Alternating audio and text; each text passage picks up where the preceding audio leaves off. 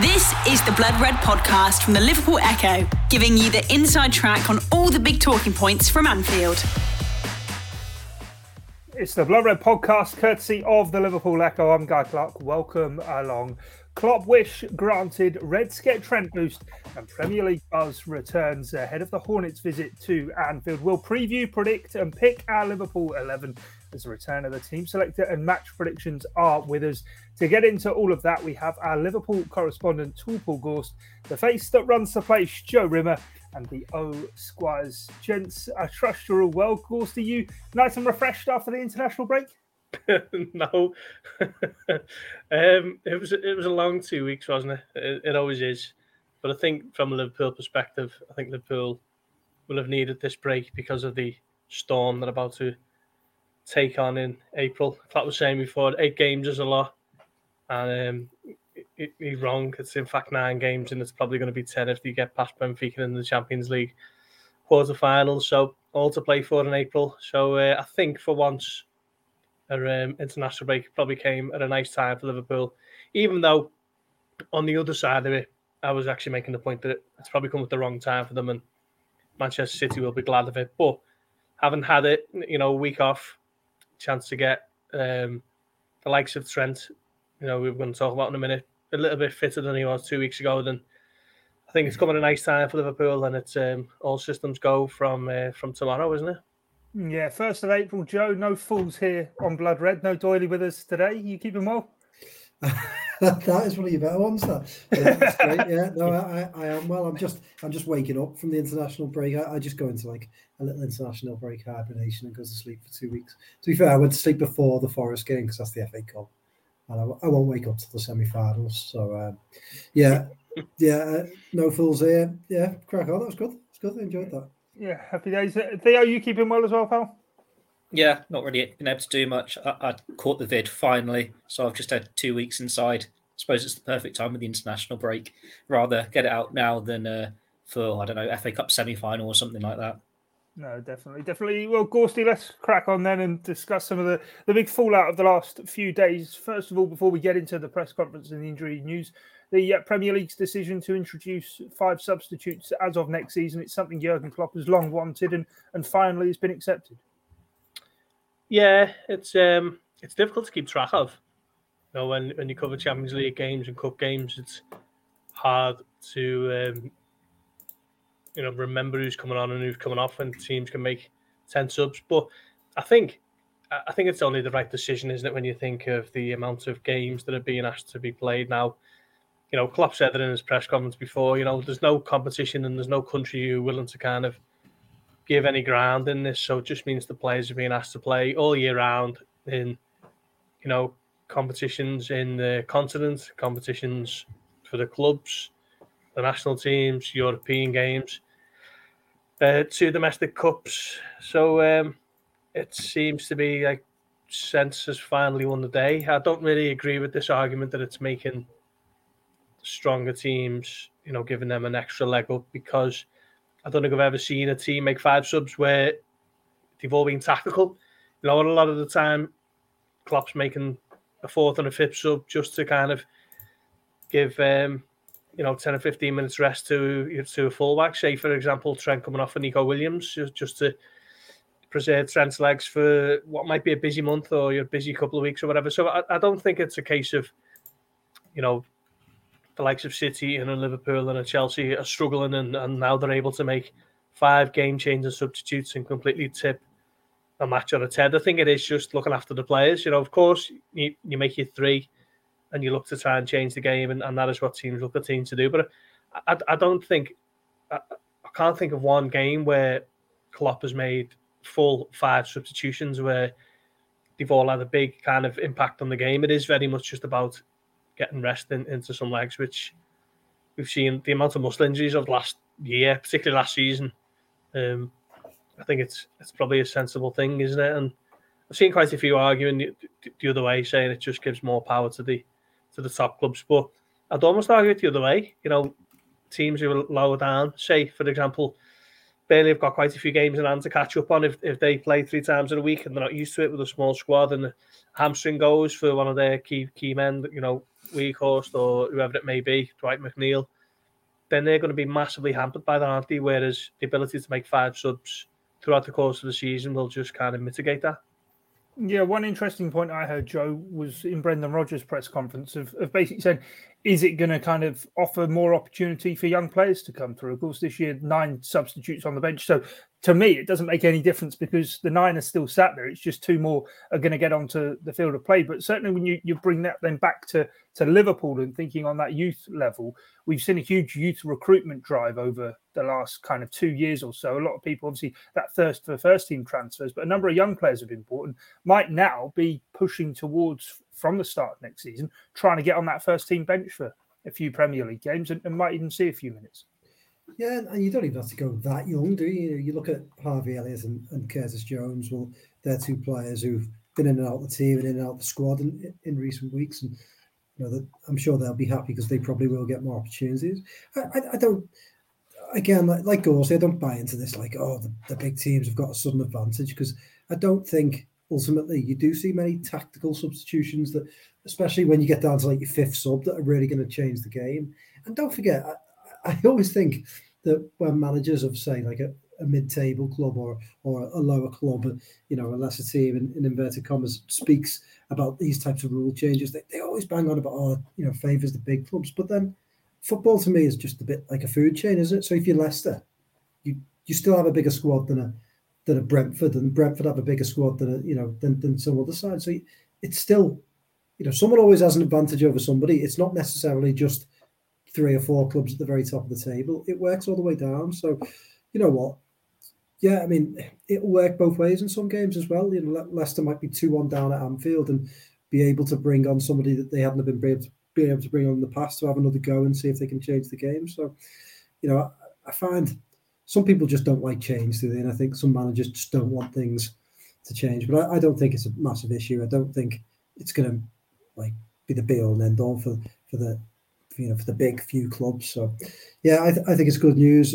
that they're playing more games than ever. They should be able to have fresh legs, and yeah, I think it will benefit young players. So you know, all round, it's pretty good. Can't complain.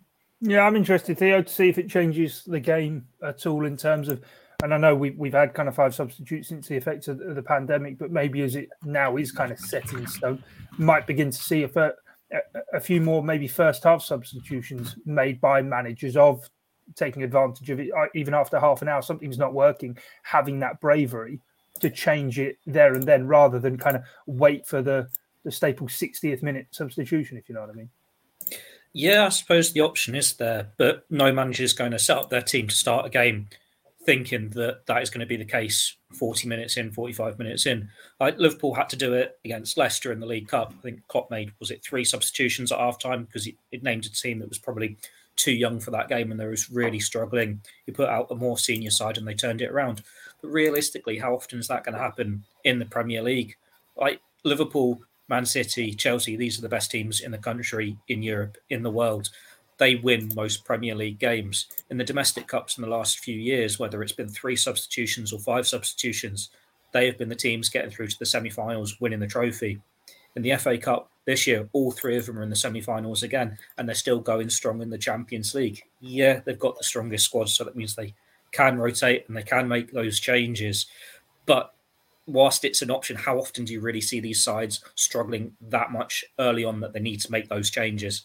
And it's a level playing field if other sides can do it. It's a, maybe going to make it slightly more tactical with these changes, like you say. Like if you've got a team that uh, are tired legs and you know you've got an inconsistent but a really quick player on the bench, it's very easy to throw him on a bit earlier and just run at tired legs. And you know, you know you can just save that in reserve as a power play, and you can have kids there as an option. But then Liverpool, they've got these players that when they're trying to see out a game, oh, we'll just throw on James Milner to control the midfield, add a bit of experience, or we'll throw on Joe Gomez to shore up a defence. It just has those extra meanings to these sorts of changes. Yeah, no, no is going to go and name a side thinking, oh, this might go wrong for us. We'll have to change it half an hour. Ideally, they want to be in a situation where it's 20 minutes to go, it's 3 0 up, and they can make a few changes just to rest players. Uh, it works both ways. Yeah, definitely right. Let's get into the press conference then, and I suppose the, the meat of the podcast of discussing the return of action, and of course the a boost in terms of Trent Alexander-Arnold. Of course, wasn't available prior to the break, nor was he for England during the international break. Jurgen Klopp did stress he wanted to go away, but he, he's back mm. in full training. But we're still yet to know if he's going to feature against Watford. Yeah, I'd, I'd be surprised if, if he did. Uh, everything we've been hearing over the last week or two is that Man City remains the, the kind of target for him. But Klopp did say that he's got a good chance of um, being included for the game in Lisbon on, on Tuesday night.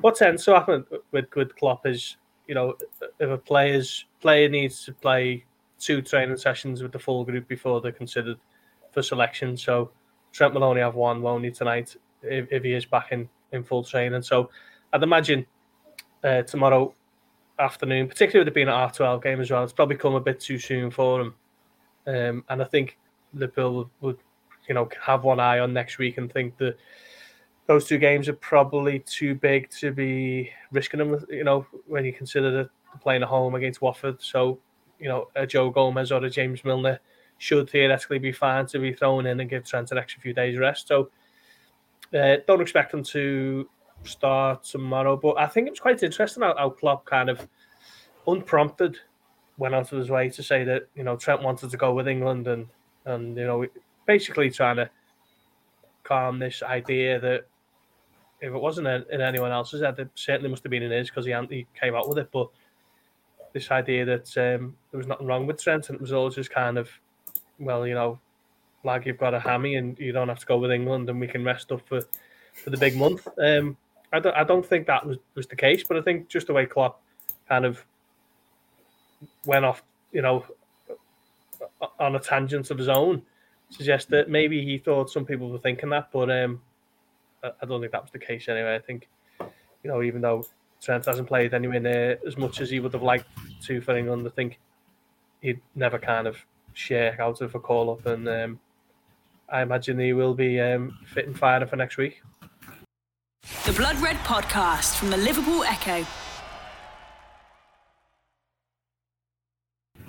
Joe, what's your take on it? A risk worth taking of obviously we know in the Premier League Liverpool need to hunt down City and, and take every point that they possibly can, but equally with the week that's on the horizon or, or following this Watford game, probably best to make sure he's at 100% certainly for that City showdown. Yeah, exactly. I, I think look, I think you you could have him on the bench against Watford if he's fit, and you know if you desperately need to change things, and you can bring him on. But you would expect Liverpool to have too much for Watford, so I personally wouldn't be risking him. You know, I think I think you could play Gomez or Milner there and, and, and feel pretty safe. Um, you know, I think Sarr plays down the other side, doesn't he? And he's he's their their best attacker. So yeah, I, I think um, I certainly wouldn't be risking him. Uh, you know, if he's fit for Benfica, I'd be tempted to use him there because look, with the Champions League coming up, you know, you, if you can win that first leg in Portugal, um, you know, go back to Anfield with a, with a decent lead, you'd be feeling confident. You might even be able to make changes for the Anfield game. So, I'd, you know, I'd be tempted to play him against Benfica if they've got him. But yeah, um, I certainly wouldn't risk him against Watford if there's any doubt, especially with a, a hamstring injury. They're just not. Um, they're not the types of injuries that people recover well, don't they, if they do them over and over again? You know, we've seen players in the past. I always remember Owen growing up seems to have seems to have hamstring injury after hamstring injury. So, you know, I'm sure Liverpool know that, and I'm sure Liverpool won't risk him if there's any risk at all. So, yeah, um, I don't think it's it's worth it against Watford. Yeah, never ran fast enough myself to pull a hamstring, so no. uh, Theo, I know you're in the same. He's never run. Yeah, especially not playing for. I don't think I've ever seen him run. There's a thing. Well, to be fair, to be fair, I know, I know, Theo's never run anyway. I've seen him playing football. He just kicks everyone. Uh, Theo, in terms of it, big opportunity, I suppose, for, for Joe Gomez. A lot of talk during the international break that he might look for Partially New to, to try and force his way into that World Cup squad in the summer. I suppose this is going to be an audition for him, is it? Playing at, at right back like he did against Norwich. Um, yes and no. It's a chance for him to play some football, get some minutes in those legs. He's not played nearly enough this season, and it has cost him his international place.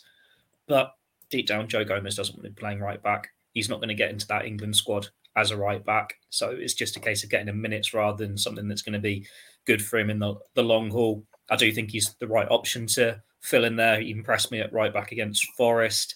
Um, I, I'm still getting flashbacks to how Milner struggled against Man City, and with that game on the horizon, if Trent set, had a setback in the week, you'd rather have Joe Gomez at right back against City than James Milner. Um, but then you think Watford, they've got Sarr, who must be one of the quickest players in the Premier League. If he's running at James Milner, that could end quite nastily. Um, so it does suit Joe Gomez to have a bit of pace there.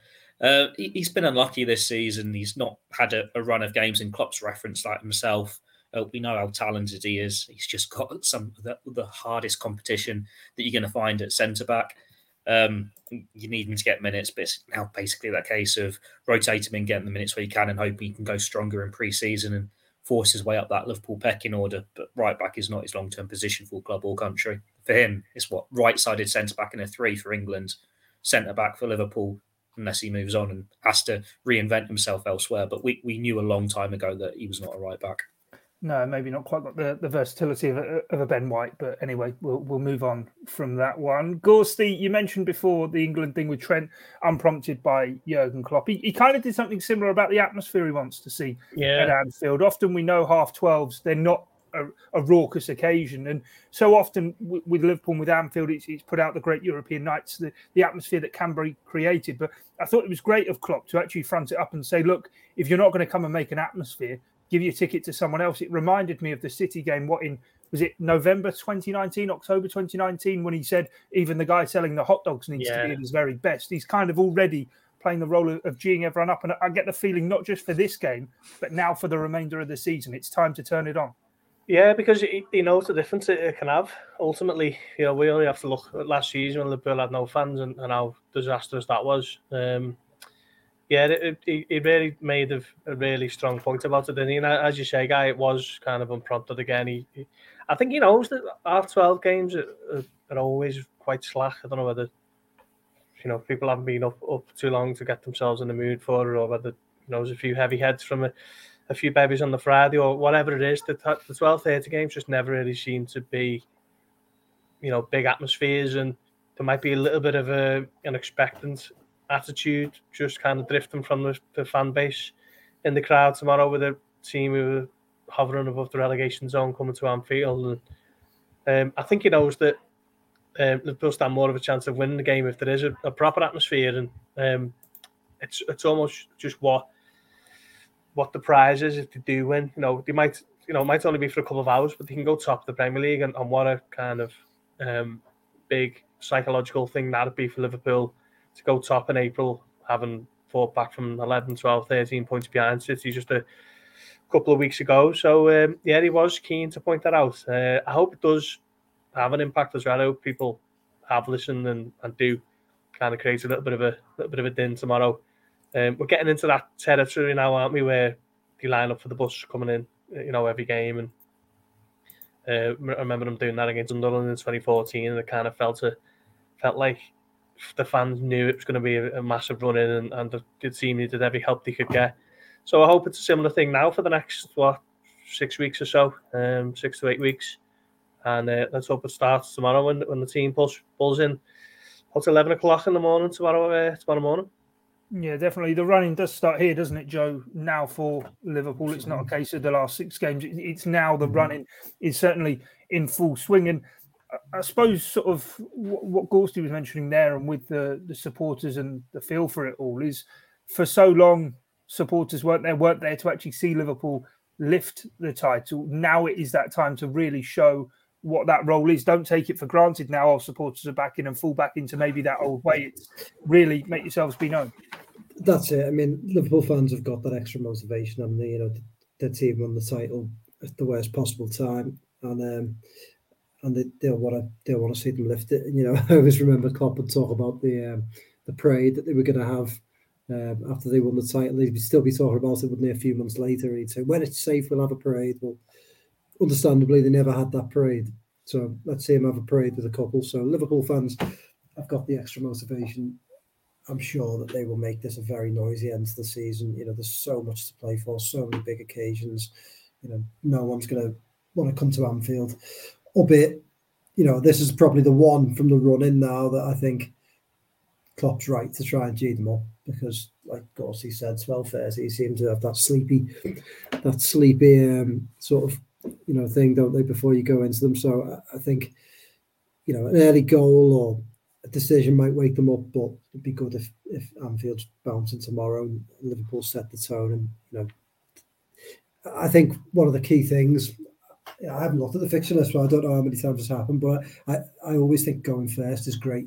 You know, when, when you got the running, because I mean, City, Liverpool felt like they were going first the year. Um, you know, City pipped into it, and City obviously always followed pretty well but it just puts that pressure on, doesn't it? And even if City are away at Burnley, which feels like a game that they should win, if Liverpool go first tomorrow, wipe the floor with Watford, then there's that little bit of extra pressure in that Burnley game that says you can't even draw, you can't make mistakes. And, you know, I just think it's a psychological advantage Liverpool can have. So whenever they go first, I think it's an advantage. I think they should take it. And I think Anfield will recognise that. Um, and it should be an interesting end to the season. You know, it, it will be really good, you know, for the city if they can have that parade. Honestly. Yeah, yeah. My international break was that boring. I was I was caught watching Premier League years at one stage and, and saw the 18-19 season and mm. forgot about City. Yeah, forgot about City going to, to Turf Moor and much like kind of the John Stones moment mm. with, with Mane, it was just goal line technology, the ball just over the line that actually helped them get over Burnley at Turf Moor on that occasion. Of course, similar game for them. Theo, how significant is it Liverpool, whether it's half an hour, whether it's two and a half hours, can go ahead of Manchester City in the Premier League? And I think I'm right in saying lead the Premier League for the first time since September. Chelsea and Man City have both had a go at leading the way. It's about being there at the end, though, isn't it? Yeah, um, it's Liverpool have the chance to become the hunted, having been the hunted for so long, and it's a situation that I don't think any of us saw January, mid January time when um, City beat Chelsea. That felt like a day where the title would be won. like Joe's pointed out about Liverpool going first. Well, that they went first when um, City lost to Spurs when they've dropped points in this run. Liverpool have gone first. They have put that pressure on them, and they've been able to have it themselves without any pressure because they've had those games in hand, and because no one expected them to be in this situation at this point, having been so far behind. Um, it's played into their hands perfectly. And even though it's only a couple of hours, that if they get that victory and they're top of the table, then City will know well, they're not going anywhere now. City have to get that win, and then the top spot could be stolen off them again next week anyway when Liverpool go to the Etihad. Um, it is almost roles reversed from a, a, couple of years ago when Liverpool led for so long, but City had the games in hand, and you knew if they won their games, they were going to win the title. But it still felt like it was almost Liverpool losing it because they had been in that position of strength. Um, Liverpool can just keep playing how they've been playing all season long with that confidence, with that belief, with no fear, because they've made a title race when it seemed to be over, and they can have this advantage, and they've not really missed out or lost if they don't win the title now. They've just done amazingly to make it a race again. We have to see what happens next week, but if they go into the Etihad potentially top of City have dropped points to Burnley, or even just stealing that top spot back, um, it's going to get that real raw going for the last few weeks. Like we said with the um, fans coming out and cheering the coach coming in, it is going to be this two month long homecoming every week with fans wanting to make that difference. Uh, it, we always thought when Liverpool won the Premier League title again after that 30 year wait, it would be the best season ever and there'd be the biggest celebrations ever. And they never quite got to that, even though on the pitch it was their most successful ever season. Well, it's a very Liverpool thing to do to, oh, we'll just make amends for it this year by winning a quadruple, wouldn't it? We're seeing them go for everything at all fronts. Every game matters. It's going to be two, three games a week, every midweek, every weekend. Are such huge games. Um, it might only be Watford at 12.30 to start it all off, but that's maybe the game you want to kick it all off to get that life going because there's not going to be any moment for rest when you're playing. Benfica, City, Benfica, City, United, Everton. You've got Tottenham in the run somewhere. You've got Champions League semi-finals potentially in that run somewhere. Um, this is the only moment you can have before to breathe before this game. Uh, strap yourself in. It's about to kick off. The Blood Red Podcast from the Liverpool Echo. Yeah, it does feel that way. Gorsty, could, uh, it's all about the timing of the chase, isn't it? Have Liverpool or could Liverpool have timed this better? In certainly in terms of where they were, were coming from, the points that they had to make up on Manchester City, the fact they can go ahead of City ahead of that visit to the Etihad, even if it is just for a couple of hours at least. It's that reminder, it's that shot across the bows of we're here, we're hunting you, and we're not going anywhere. And of course, it comes in a week when the Champions League returns on top of that, when Man City aren't really going to have time to collect themselves and, and think about it. It's game after game, and, and Liverpool are chasing. Yeah, that, that's right. I think I think if you'd ask Klopp, he'd, probably rather be in this position. Probably rather be behind, just kind of lurking than, than being the team who are, who are being chased. Um, just seems to suit Liverpool a bit better. That kind of relentless thing where, where they, there's no let up and, and they're just at it every single game and, and trying to keep the pressure on. And, and it was funny that Guardiola said a couple of times this season, as he Liverpool are a pain in the ass or, or, whatever it was. He said he, he knows that you know these two two teams last what three four seasons. I think there's only one point between them. I think it's something like 334 and 333 points collected each since the start of the 2018-19 season. Um, just incredible levels that the two teams have set. It's kind of like a modern day Arsenal United um, Chelsea United, you know, those kind of rivalries around the, the late 90s and, and the mid noughties. It, it's a new age one for that now, isn't it? Just um, two incredible teams, as Theo says, the best teams in England, without question, the best teams in Europe and, and inevitably then the world. So it's going to be um, it's going to be fascinating to see how it all pans out. Uh, but there are some massive games in there for Liverpool teams who, who will want to stop them. Whether they'll be able to or not, I'm not sure. You know, United and, and Everton and Anfield that in that week uh, Tottenham as well, a little bit of a threat on, on the counter attack, but I think that that's probably where they're at the best. Um, so it's um, it's going to be a, a huge month, um, and it's all it's all to play for, isn't it? So let let's just see what what they can go for, what they end up with, and uh, I'd be shocked if Liverpool finished the season with just the Carabao Cup for their efforts. Yeah, Joe, I'm gonna gonna take Gorsty what he said there and, and let you answer it. The best rivalry in Premier League history, this Manchester City and Liverpool incarnation, the competitiveness of the two sides, maybe not got the mind games and the histrionics of, of rivalries gone by, but in terms of pure competitiveness and the fact that this has now stretched over three full seasons. I don't think it's the best rivalry in Premier League history, but I think these are the best two current teams that if that makes sense. You know, I'm, I'm not saying, quality. yeah, in terms of quality right now, and I'm not saying you know because you know United did it over a, a, long period of time. Chelsea team, you know, 2005 to, to seven was very very good, but I think as teams go, you, you've never seen in the Premier League two teams this of this quality playing for the same title. Have you? You know, it's um, it, it's sort of unheard of. But I don't think it's the best rivalry, just in terms of, you know, just uh, as a neutral in, in, this situation, Arsenal versus United, you know, the, the Keane versus Vieira, that that sort of the needle of, of, of the late night. So what you're saying is next week you want to see Henderson charge down the tunnel at the Etihad, throw throw pizza. Yeah, look um, Fernandinho in the yeah. face and say. I believe it is, yeah. captain. Is it Fernandinho? Well, I think he's club captain. Yeah, I don't know if he yeah. plays or. Yeah, tell him. They don't have that figure, do they? That you can all hate. No. Yeah, don't pick on Trent. He's a nice guy. Exactly. Uh, yeah. But no, no. I, I just thought you know that was a more fun rivalry. But these are the two best teams um, I think we've seen going head to head. Um, it's just a very different rivalry, isn't it? I think football's evolved and football's a little bit different now. And you know, it's football is almost it is more perfect, isn't it? You you have to pick up more points, you have to pick up more wins, and there's less room for error. And, and teams this sounds quite bad because there isn't personalities, but I don't think you don't have those players, those imperfect players, do you? That, that you have. It's so scientific, yeah, yeah it's very scientific, yeah. and, and, players are very well coached and trained at, at, every level, from the stuff they do on the pitch to the stuff they do off the pitch.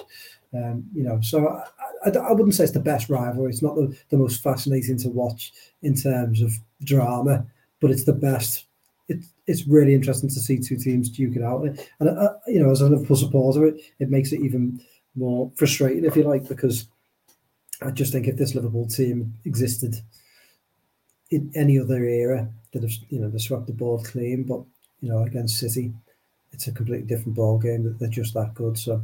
Um, you know, it, it's still a great rivalry. I'd probably say maybe second or third, but that United Arsenal one of the early early noughties, I thought was great. I Yeah. think it's. I personally think it's the most. I think it's the most gripping week in week out because of that, knowing that both sides It's a- can win. I think when United and Arsenal clashed, that was more fiery and that that was more Yeah. exciting. Yeah, yeah, yeah. That's what I mean. It's more drama.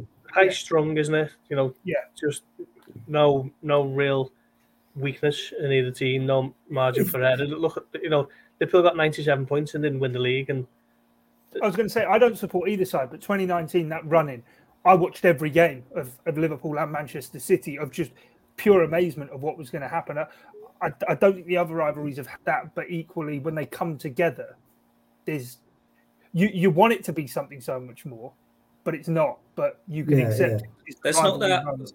There's not that one. villain in this because it is such quality football and there's so much respect from them. And the managers make sure that every time they speak about each other, there's that respect they have for each other. Even when you have them losing their head on the sidelines, like we saw with Guardiola a couple of times at Anfield, it's never a big feud kicking off between the teams. Even when Sterling and Gomez had that little spat, there's still the respect between the two sides. There isn't that spikiness, that nastiness to it. There is no one in that City team that you'd hate as an opposing supporter or anything to be this pantomime villain. And with it still being City, it doesn't matter how good they are, how good they will be. They're still in Manchester United shadows in terms of this name. Like if it was Manchester United with Guardiola as manager with that Mm. squad competing for these honours, it would be the best rivalry without a doubt. You'd have that spike to it, that nastiness to it. Liverpool would be more emotionally involved in it, but it doesn't have that emotions. It's just everyone sits back and they just watch two brilliant football teams fight it out from start to finish without letting off. And they very rarely lose points, and it is just two quality teams. But yeah, we need someone to be a bit of a. I can't, I can't really say a word here that's going to be You safe want for to this see podcast. Mohamed, you want to see Mohamed Salah twice at the Etihad and look up at the sky and go two. Yeah, there's no, there's no pantomime. in. There's no like Cantona that's going to lose his head. There's no Adebayor that's going to run the length of the pitch and celebrate in front of the Arsenal fans. You need these sorts of moments, don't you? Someone to make it a story, and it's not. It's just two great teams with great players producing quality football, but they're not flawed. There's no flawed heroes in there for you to have that emotional connection with. And, and the teams aren't flawed in the sense that I, I mean, guy, you're, you're the neutral in this, you know, uh, so you, you probably have a better handle on this, but I find it slightly boring that they win every week. I, I you know, you th- a few more defeats would make it a bit more, Yeah, but that's- a bit more drama. That's part of it, though. Is you it, defies logic that they both Yeah, keep winning it- every week. it certainly You go, does, Oh, well, well, whoever's going second, like you said before, you want to go first. As soon as that team wins, you go, ah, of course, yeah, they're going to have to drop points, and then they don't, and then you have to wait the next week and go, is it going to happen again? And Yeah. and it makes the individual showdown, doesn't it? It's uh, Hmm. at the Etihad next week even more important. But you know, I like a few more defeats. I liked it when you could lose eight Premier League games and still win the title. That's the that's the mark of a good team, isn't it? You know, win, it win it on seventy five points and we're all like, you know, so, No, definitely. more. Right, we we, we sidetracked there. I enjoyed that that chat, but Gorsty, the, the next thing I wanted to talk about was Mohamed Salah. Of course, he's not going to the World Cup. Is that going to hmm. fuel the fire that burns within him? We're now going to see a, a- even more of a glut of goals. The the start of the season recreated at the end of the season for the Egyptian team. Yeah, it, it, it's a it's a nice nice story, isn't it? It's an easy one to to figure out that he's going to be kind of you know emboldened by the fact that he's missed out on the Afcon and he's missed out on going to the World Cup with Egypt, and now know everybody's going to get it because he's just you know snarling his way to to greatness. But I don't know really. I mean, I, I don't I don't think there'll be any marked change in in him. He'll just be doing what he always does. He's kind of set that level for himself now, hasn't he? Where he's just, you know, he wants to be the absolute best he can be. You know, whether he's playing for Egypt or Liverpool or you know whoever, he's, he's just a an absolute relentless machine. And Klopp said that he spoke to him, but it wasn't any kind of great big chat about, you know, didn't need an arm around the shoulder or anything like that. But I suppose um, one thing to look out for would be uh, when he came off the bench against Leicester, when he just come back from the AFCON after missing out, you know, by a whisker on penalties, then he come on for about half an hour and he could have had a hat-trick. He hit the bar. Uh, Schmeichel made a good save one on one. There was another one that, that he went close with, and he, he looked like he hadn't missed a step after being away for what was it, four weeks or so, playing a lot, a lot of football for Egypt. I think every single knockout game for them went to penalties or at least to the very end of, of extra time. So uh, it'll be interesting to see tomorrow if he starts, how he kind of reacts to that. But um, I just think he'll, he'll just carry on as he is, um, just being the, you know, that kind of elite mentality that he has, and, and, and he'll still be Liverpool's main man. Yeah, equally, Joe on, on Sadio Mane, it's worth celebrating him, though. I mean, since Luis Diaz came in and supposedly was just taking his spot in the team from him, he's been crowned champion of Africa and he's now helped his side get to the World Cup as well. He's by no means a, a busted flush. Yeah, it always kind of annoys me that the, the Mane narrative that he's sort of like he's almost like the poor man of that of the front three. And when I say the front three, I mean I even mean the original front three. You know, you hear people talk about it now, and the priority is like get Salah sign a new contract. Then it's like, well, Firmino will just sign a new contract just because, which I think is a is slightly slightly arrogant. But Mane always seems to be the one that I think if most people would say, would you sell one? They'd probably go, yeah, I'll sacrifice Mane. We've got Diaz. You know, I think Mane is like you know, could walk into any team on planet Earth, and uh, and I think that we overlook him sometimes a real shame, and, and I almost get the feeling he feels that as well, and that's why you know these wins for Senegal are big for him because you know I think there is. I would never say there's, there's a dislike between him and Salah, but I think there's certainly a little bit of a personal rivalry, and Mane wanting to prove I'm just as good, if not if not better, or, or important for my team. So, you know, I, I sometimes get a bit frustrated that he's just written off so so quickly or or overlooked is probably the better word. But you know, I think you know, I, I think between now and the end of the season, Salah will, will carry on being the machine that he is. But but Mane will score some big goals for Liverpool, and it wouldn't surprise me if he goes and gets the winner in a game like the Etihad next week, and you know, in the Champions League. He, he's he's such a good player, and he's operating at the peak of his powers right now, and, and should be as confident as ever. So, yeah, I, I um it does irritate me that um, that he gets overlooked. But but just quickly on Salah, um, I, I, wouldn't name names um, on our desk, but Sam Carroll he says that Salah could probably come back, and um, and this could be a huge blow for Liverpool, and, and him going out with Egypt could could wreck Liverpool's chances for the rest of the season. But I just I'm just not having it. I just think the way Salah is, he'll come back angry and ready to prove to everyone what he's made of, and I think he was back in training, you know, within about 30 seconds of, of his playing touching down, wasn't he? So, you know, I just wouldn't be surprised if he comes back, knocks a hat trick past Watford and and um, and carries on the way left off. So yeah, won't name names, but Sam's totally wrong that. it's interesting yeah, when you look at that because um... I was going to say just worth noting the same Sam Carroll who thought Sandro Ramirez was going to challenge for the Golden Boot upon signing for Everton. But yeah. we're not an Everton podcast. Yeah. yeah. I, was going to say with Salah, it's interesting that when he really exploded into life, it was after scoring the penalty to take Egypt to the World Cup in 2018, well, in 2017 when he scored the goal, and that's when he really took his game to this next level. But he's got unfinished business with that World Cup. Like, he got the injury in the Champions League final, which meant even though he scored twice in Russia, they were already pretty much out, and he couldn't be at the best of his level.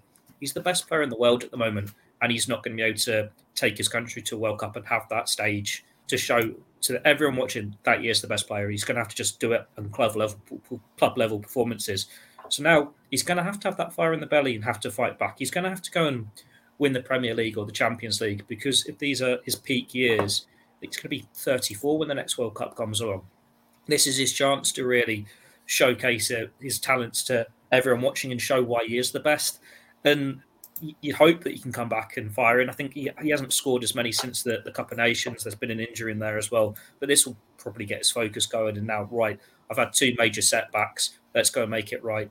And Liverpool have had this before where they lose a Champions League final, they go and win the next one. They miss out on the title by a point, they go and win it the next year. Now, this is an individual case for Salah being able to go on and do that, have go and bounce back in the best possible way by winning the Golden Boot, maybe winning quadruple, maybe winning the Ballon d'Or and have that real personal achievement. And then Mane, he's probably the biggest winner out of Mohamed Salah's situation because he's just the one who can pick up the pieces. If Salah signs a new contract, then his agent knows what bar is set at, so he can go and make wage demands. And if he doesn't agree anything with Liverpool, whoever wanted Salah in the first place, they'll probably go, well, Sadio Mane would be do just as good a job. If Salah goes, then he can ask for even more to stay at Liverpool and be this leading talisman. It's win-win for Sadio Mane. And as Joe said, he's maybe not got the recognition he deserves. Um, if it hadn't been for the pandemic, he would have been the hero of the title-winning year. I was going to say the title winning year. Salah's the poster boy, isn't he, with the goal at the end of the game against Manchester United? But it was Mane's goals. Yeah, he's getting so many winners, wasn't it? Yeah, yeah, his like, winners. The Norwich one was one of the last winners, wasn't it, before the pandemic, and that Yeah. like, really set Liverpool on the way. On the title was in with touch and grasp, and then the pandemic's uh, halted everything, and he wasn't quite the same because no one was quite the same when play resumed. Henderson was the one picking up these Player of the Year awards. But if he just had a normal season and be able to carry on his mid-season form right through to the end, he would have been the star man there. While he's only had what one golden boot for Liverpool, he does offer a lot more in terms of overall play with the game, how he links up with Robertson. Uh, He's been such a vital player for Liverpool. All the original front three have. And while it is going to be a time where they have to step aside, they have to let in a Diaz or a Jota, or whoever is signed in the future. Um, Sadio Mane was huge to that Liverpool title win, and hopefully he can be for a couple more yet because he is going to be the major winner for whatever happens to Salah's uh, future. Just there to pick up the pieces. The Blood Red Podcast from the Liverpool Echo. Yeah, definitely. Right, time to get into our team selector then ahead of Watford's visit to Anfield in the Premier League. I'll be brave. Alisson Becker between the sticks. Gorsty, back four. What we thinking? Yeah, I'd probably go with Gomez because I thought he played well against Notts Forest at right back, or Nottingham Forest rather. Um, Robertson left back. He, he showed no ill effects of his COVID diagnosis. He played a little bit for Scotland, didn't he? Uh, and then you you're looking at Matip and Van Dijk. Joe, you go along with that? Absolutely, one hundred percent. And Theo? Yeah, clean sweep. Um, you got five substitutions in the Champions League, so you can have I don't know someone coming off the bench like Trent in that one if needed, or start Konate. But this that's the four. They've had the break. Let them start this one. Okay, Theo, stick with you in the midfield. What are you thinking? Um, probably going to be Henderson, Fabinho, and Thiago. Naby Keita's injured again, so it's not going to be him. So those are the first choice three.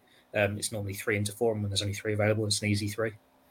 Joe, do you agree with that as well? Or Sorry, say say again. I missed you there because Sam sent me a message. his, his ears burning. uh, do, you- do you agree with, with Theo's three for that, that midfield? I didn't hear his three. That's the thing. Fab That's what Hendo I'm saying. Thiago. Fabio Thiago. Um, three. yeah, yeah, I think so. Um, I'm just trying to think. Keita is obviously not fit. Um, I, prob- I would have started Keita if he'd, if he'd been fit, but as always seems to be the way, the, the games that you eye up for Keita, he's not fit for. So I, I'd have started him. Um, yeah, yeah, I think so. I, I think you know it's it's a strange on this game because it feels like the game. If it was sandwiched in between a couple, you you rotate, but because they're coming straight back into it, you want to win, don't you? So I, I would I would go strong and probably rotate a couple in Portugal. And lay lay down that marker, I suppose, for, for Man Yeah. City. Gorsty, is that your thinking too? Uh, yeah, it, it's a it's a good theory and, and it's got a lot of weight to it, but I'm not sure whether I'd maybe give Jones a go. Um, I just think with Thiago, you can't get. I, I don't see Thiago playing. If Liverpool go all the way in every competition, I think they've got 16 games left. I don't see him being able to play, you know, all 16 of them. So you've got to use him sparingly. I think so. Fabinho, Henderson, and uh, I'll give Curtis Jones a run out. Thiago's the one who's not played on international duty though. Yeah, but I just think he's just uh, he's had injury problems, hasn't he, throughout his time at Liverpool and beyond just this season, and it'd just be a shame for him to just to pick up a, a little knock that might keep him out for another two or three weeks against a team you'd imagine Liverpool can get by without him. I know I should know my place and I ask the questions and move on, but nobody thinking Harvey Elliott's worth a shout in this. Like like Gorsty saying there, did, did Jones and Elliott play one each of Benfica and, and Watford, and which way round, or is it just a sub role for Harvey Elliott? I'd probably give Elliott Benfica. Like he had the San Siro game against Inter. Seems it suits him a bit more at the moment, but he's still feeling his way back in. I, I'd rather keep some consistency. So, you know, I'd almost have the midfield that plays the start of this one all being fit, play against City next week. So, Yeah. you know, if it's if it's Fab Henderson and, and, and Thiago in this one, I would have them play again against City and then tweak it so it could be an Elliott or, or a Jones uh, in Benfica. Um, or Keita had he been fit. So, yeah. Okay, fair enough. Joe, what about the forward line then? Where the options are? Um, I'd go, I'd go old school and go um, Mane, Firmino, Salah. Um, you know, I think Firmino likes a goal against Watford, doesn't he? Um, you know, I, I took against them, didn't he? Yeah, and I think Mane is in good form, and like I said, just think Salah will also come back um, with the bit between his teeth. And I, I, know Diaz suffered disappointment on international duty, and um, you know he's, he's had quite a bit of football again. You know he's going to be going back to Portugal in midweek, his old stomping ground. So I'd, I'd play him in there, and, and possibly just play the the original front three. Is it the game Gorsty that suits Firmino best as well against kind of those relegation threatened sides? I always picture in my mind the game against Newcastle at the start of that 1920 season where he just dropped off the forward line. Lovely little flick, and I think it was Mane scored on that occasion. He always yeah, does well against these lesser teams like what your Watfords and your Arsenals. Yeah, I was going to say Spurs to be fair. That's, that's he, he come on, he come on as a sub actually in that game against Newcastle and was just unbelievable. Um, yeah, I, I can see see Joe's thinking in terms of it being the the traditional front three, as as I think they'll forever be collectively known, even when they don't play for Liverpool anymore. They'll just be know, they'll have re- reunions for the front three. Um, Jota, he uh, he played for Portugal in both games, didn't he? And Luis Diaz has played in Bolivia and somewhere else in South America. I should know this. I'm literally writing about it today, but he's been he, he played pretty much the full full but you know both matches. I think he played 70 minutes in one and, and 80 odd minutes in the other. So maybe he can have a little bit of a rest, uh, and we'll give Salah, Mane, and uh, Firmino a go. Venezuela on Wednesday was where he was. Yeah. Where'd you put yeah. that from, guy? the internet. Yeah. he's, he's read my piece from Wednesday. Yeah, exactly. Um, Theo, what about yourself? Joe's won me over. I reckon traditional front three. Uh, they got that form against Watford, as he said. It would have been that three that started for the away game earlier in the season. I can't remember. I think it was because I remember. Um, it was, yeah, yeah, yeah. I remember what's his name, the left Danny Rose getting. Um, uh, oh, that was yeah. probably one of the, the worst individual performances. I felt a bit sorry for him because because Salah was just just freakish that day. But He's just getting absolutely tough. He looked he looked like a Sunday league player playing against Salah. And then Watford decided they didn't want him anymore soon after that. So that, that might be why. But yeah, then they're off to Portugal. So that seems a good one for Jota in his homeland. Diaz having only just left that, both mm. ex Porto players. So it's a sort of rivalry for them as well, going to uh, Benfica. And then well, you can make five subs there. So you can bring on Mane and Firmino for the final half hour in Portugal. So it's a, definitely the sort of games where you can rotate the front five and still give them a good hour here, hour there, and let them get some goals and do the damage. All right. Okay. What? Yeah. What about the, uh, the? No one wants to go against the boss. Joe wins out. What about results then? Gorsty, what's score prediction?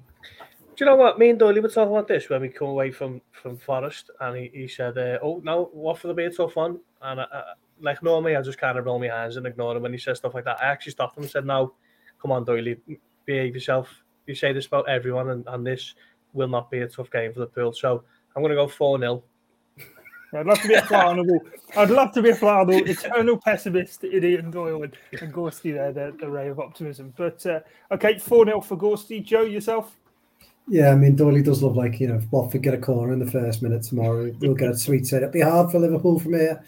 You know, it's, um, it's always the Doyle way. But yeah, um, I, you know, yeah, Watford seems it's 3 0. 3 0. Theo? Was it a lunchtime kickoff when they won 5 0 at Vicarage Road as well? Yeah. Yep. Okay, no comment. 3 0 as well. Like, I think it's going to be a bit tougher than a 5 0, but they should still have enough about them to get the win they need. Okay, brilliant stuff. We'll keep across it, of course, across the Liverpool Echo website. I'm sure he's Doyley on blogging duty. Joe, will he be there with his optimism in the blog? Yeah, he and his great optimism will be there. You know, deep down, he loves it, doesn't he? He makes out like he, he's, you know, Liverpool are going to lose, but deep down, he, he absolutely loves it when they win. Of course he does. Of course he does. We'll have plenty of reaction, of course, across the Blood Red channel as well, whether it, that is the audio channels, wherever it is you get your podcasts from, or if it is the YouTube channel indeed. Thanks for joining us, myself, Guy Clark, Joe Rimmer, Paul Gorst, and Theo Squires. Until next time, it's bye for now. You've been listening to the Blood Red podcast from the Liverpool Echo.